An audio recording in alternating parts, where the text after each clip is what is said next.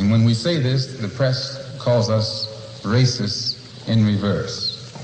With skillful manipulating of the press, they're able to make the victim look like the criminal and the criminal look like the victim. Right now, when in New York, uh, we had a couple cases where police grabbed a brother and beat him unmercifully and then charged him with assaulting Ben. They use the press to make it look like he's the criminal and they're the victim. This is how they do it. And if you study how they do it here, then you'll know how they do it over here. It's the same game going all the time. So we've, um, we should talk there. And when something like this happens and the headlines are full of Gaza, Gaza, Gaza, Hamas, Hamas, Hamas, Palestine, Palestine, Palestine, some people who are following or, ha- you know, people of conscience, they may be embarrassed to ask, you know, what is the Gaza Strip? Uh, who is the resistance? What is, uh, what even is this place? And I think uh, it's worth just, let's just, let's just give some, some of this background here too. Absolutely. I mean, Donna Murch had a piece about um, where uh, an excellent anti-racist scholar in, in the States talking about like the way that racism works is through the way that it makes in the U S people live in an eternal present is how she put it, where like, and, and, and it's getting more and more rapid. Like it used to be like, you're supposed to forget last year, like the Biden thing where it's like, we are really concerned with Muslim human rights because it's China or something. But yes. It's like, so Fallujah and Abu Ghraib didn't happen, or that was a long time yeah. ago, or what's, and, and like now it's split screen. Like we support people, we support a government who yeah. idolizes the massacre of the Ibrahimi Mosque prayers right. in nineteen ninety-four, and now attacks and, Al-Aqsa, screaming right. death to the Arabs, whereas right. Israeli, it was Israeli security forces who attacked the Al-Aqsa Mosque, the third holiest right. site of Muslim worship. But in an, anyway, my point is that um, we really need to just have our own frame of historical reference because what they're saying is just nonsense and this rolling nonsense.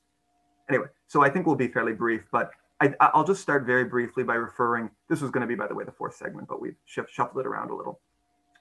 We had referred to the scramble for Africa, which is hard to put a date on, right? And kind of what happened, without minimizing the enslavement from centuries, the, the, since like the, I guess, fifteenth century, was that in the late eighteen hundreds, European colonial expansion picked up with a vengeance like never before.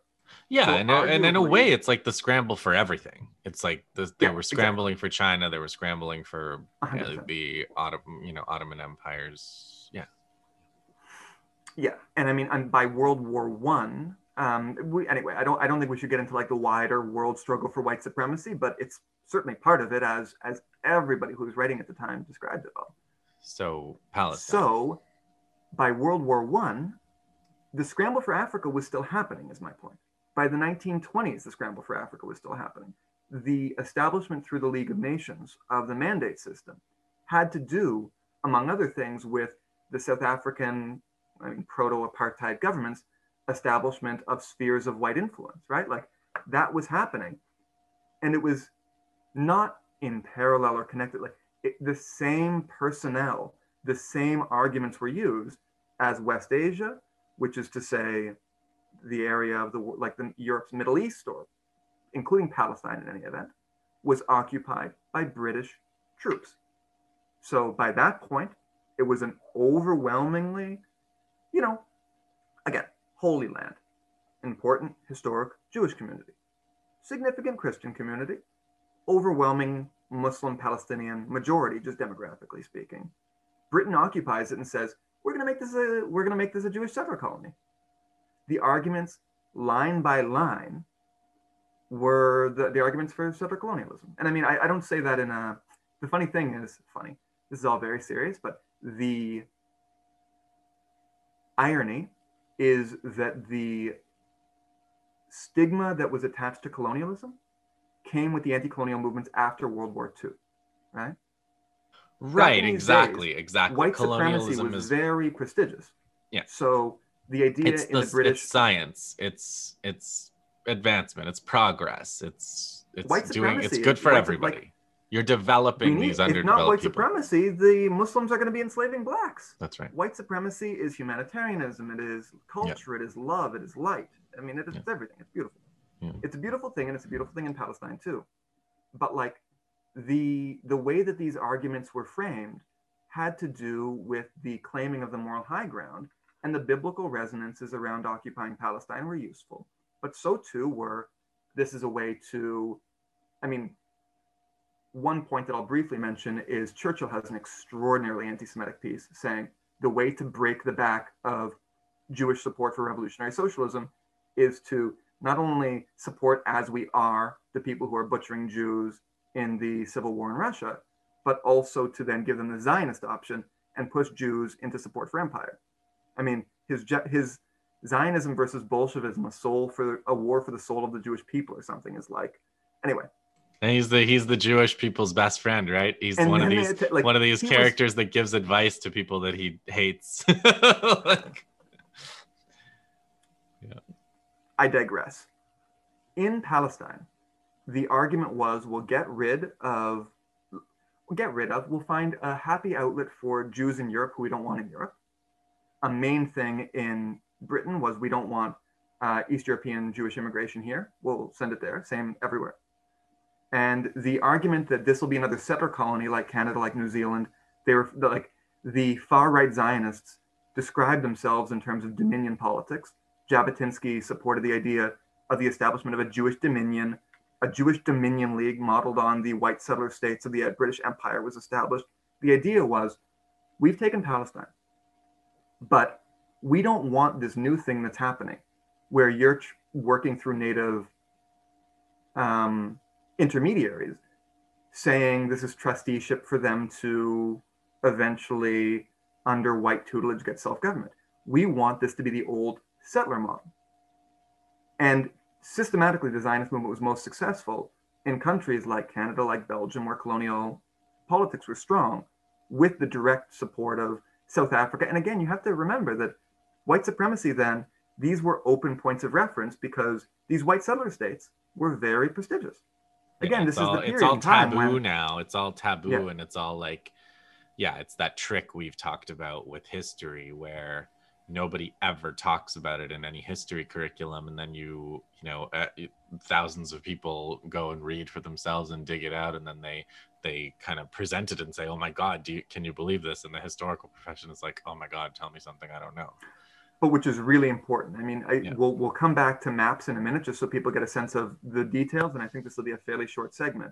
Yeah. But the way propaganda works is in our society through a very explicit argument that a select group of cultural managers should have the actual philosophical thought about the world, and then useful lies should be fed to people. I mean, if people want to look at William Galton's liberal purposes, Uh, William Galton, having been on the right wing of the U S Democratic Party, part of the you know Clinton administration's Commission for Civic Renewal, he's openly saying we need to lie to comp. Anyway, the lies are lies, and the and like resistance has to do with refusing nuance and originality, but saying no, the basic things that you're denying, we have to insist upon and popularize an understanding of.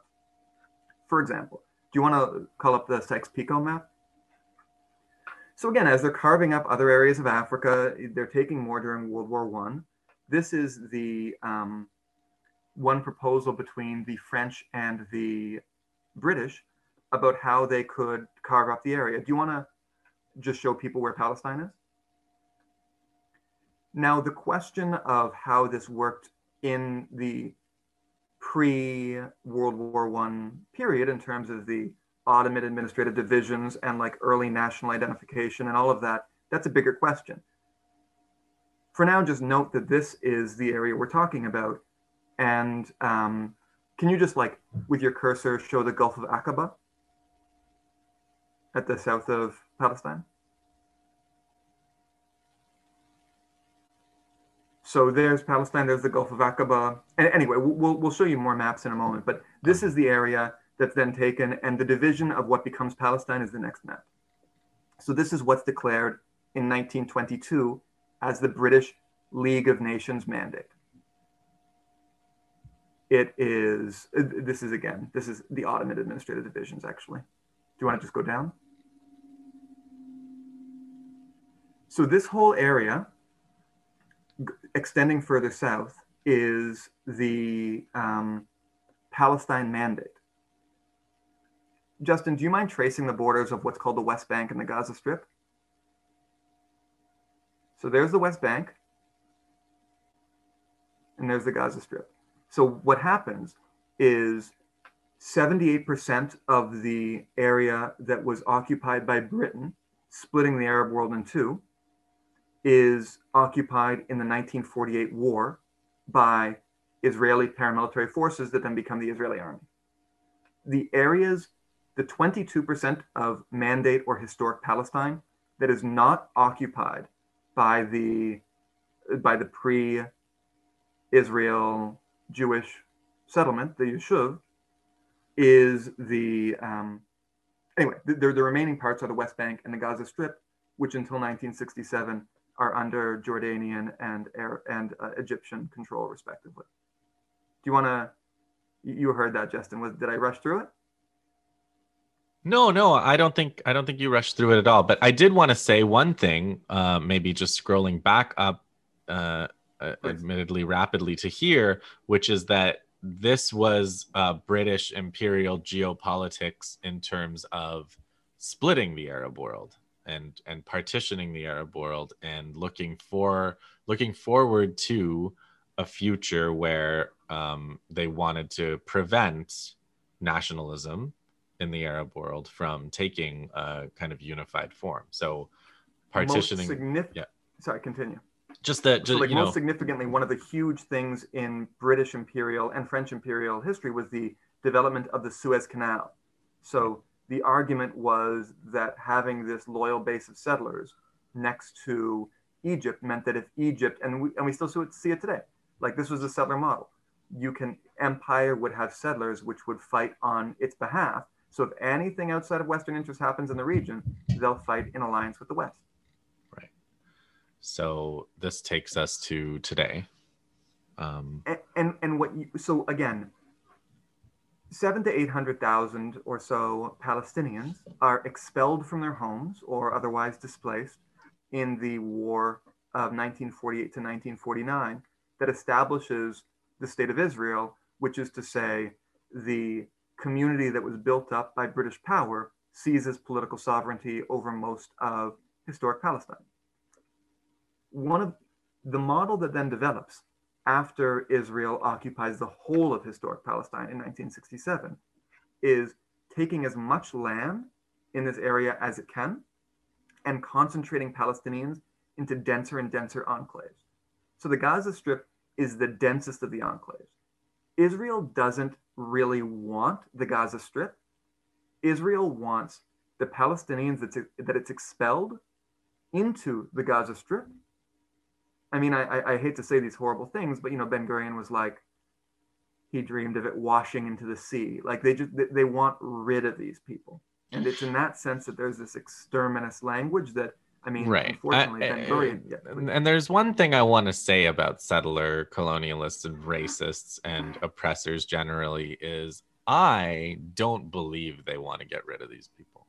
So there's a whole thing about how they want to get rid of them. They want, you know, they want just them to stay in Gaza, whatever. But they control every element of every person's life yeah. in Gaza. And uh, they, you know, like details, right? Like incredible, there's incredible surveillance. Um, there's incredible detail of like any, every person, they have a database on every single person. They know where everything is. They bomb whatever they want. Um, and they detail how much food they get. They detail medical supplies. They, de- you know, they, they detail every, every little detail. Sidebar, detailing medical supplies means um, no vaccines. Dense population, right. Destroy your buildings, right. Kill your doctors. Right. That's right. Kill, they killed the head of the they did indeed. the um, COVID effort a couple of days ago. So the my point is, a, uh, like as a matter of like whatever you want to call it, settler psychology, racist psychology, mm-hmm. racists are actually obsessed with the people they're racist against. So as much as they're always talking about contempt and and how they want to get rid of them, they absolutely uh, are obsessed with them, mm-hmm. and uh, culturally obsessed with them, and they will never leave them alone. Yeah. And like, if if there were, if they were to say, you know, people, I've even heard people say like, ah, oh, why don't the Palestinians just give up and leave? And it's like, if they left, Israel would follow them. Or, if Israel yeah, or took follow, I mean, West Bank and Gaza, it would other... go to Lebanon and Syria. If it, you know, if Lebanon and Syria were conquered, they would move on to Iraq and Iran. So they have no, there's no, there's no like satisfaction for this kind of uh, colonial project, right? There's no, there's not, there's no such thing as enough. And, and in that sense, the racism is very versatile. Like it went, um, you know, they would have, like Kahana's position was that you should expel and kill everybody from southern Lebanon too, as they continue to try to do. Can you can you go one more map down though? Oh. Because I think this is the key sure. one for people who just like are like, what the hell is Gaza? Sure. This one or? No, an, one, an, one more down. And here one. Ah, is. Ah, yes, okay. So extending, de- so so again, you can note that the way that the, um, the way that in the nineteen fifties, that after the Israeli state's establishment with the mass expulsion of the Palestinians, that this project was often pitched for geopolitical purposes is from Haifa to Eilat, we can, we can like have, a, we have a Western controlled, Western allied split between like through the Arab world that can make sure that anti-colonial politics do not get out of hand. You have a direct corridor from the Mediterranean to, to Africa through us. And um, in any event, you'll again see there on the far left, the like all these, the areas that are uh, darker are within this shaded whole of historic Palestine, the areas into which the native population has been crowded and are being attacked.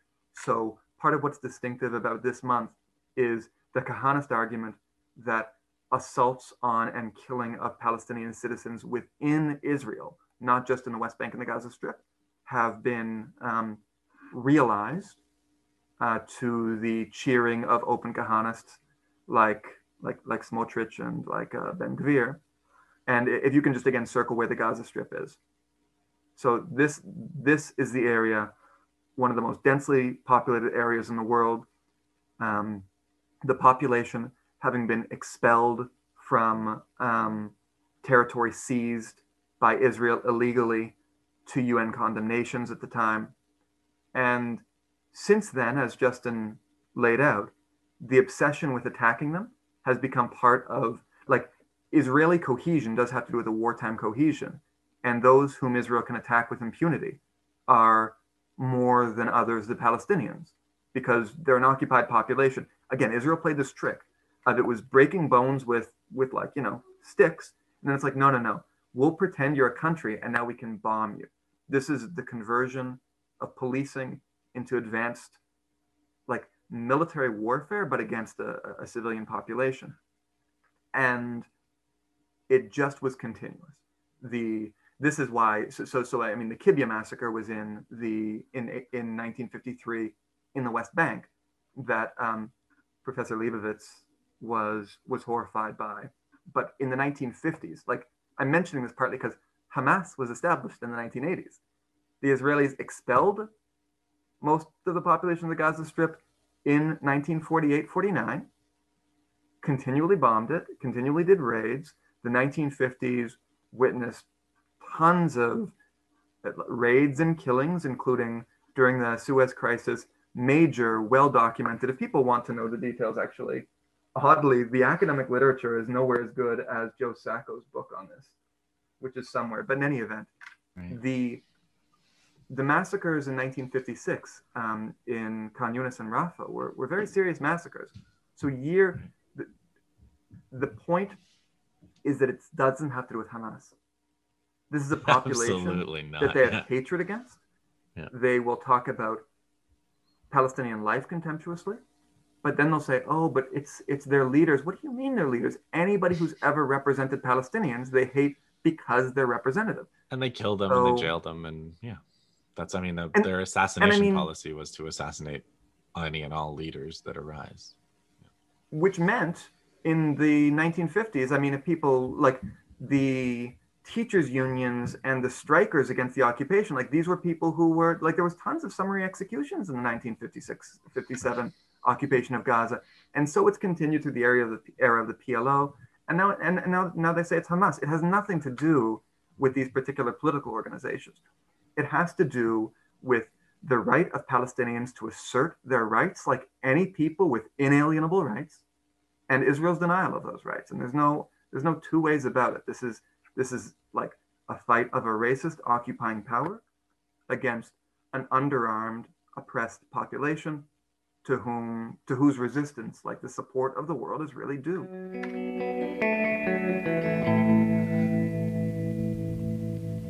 Mm-hmm.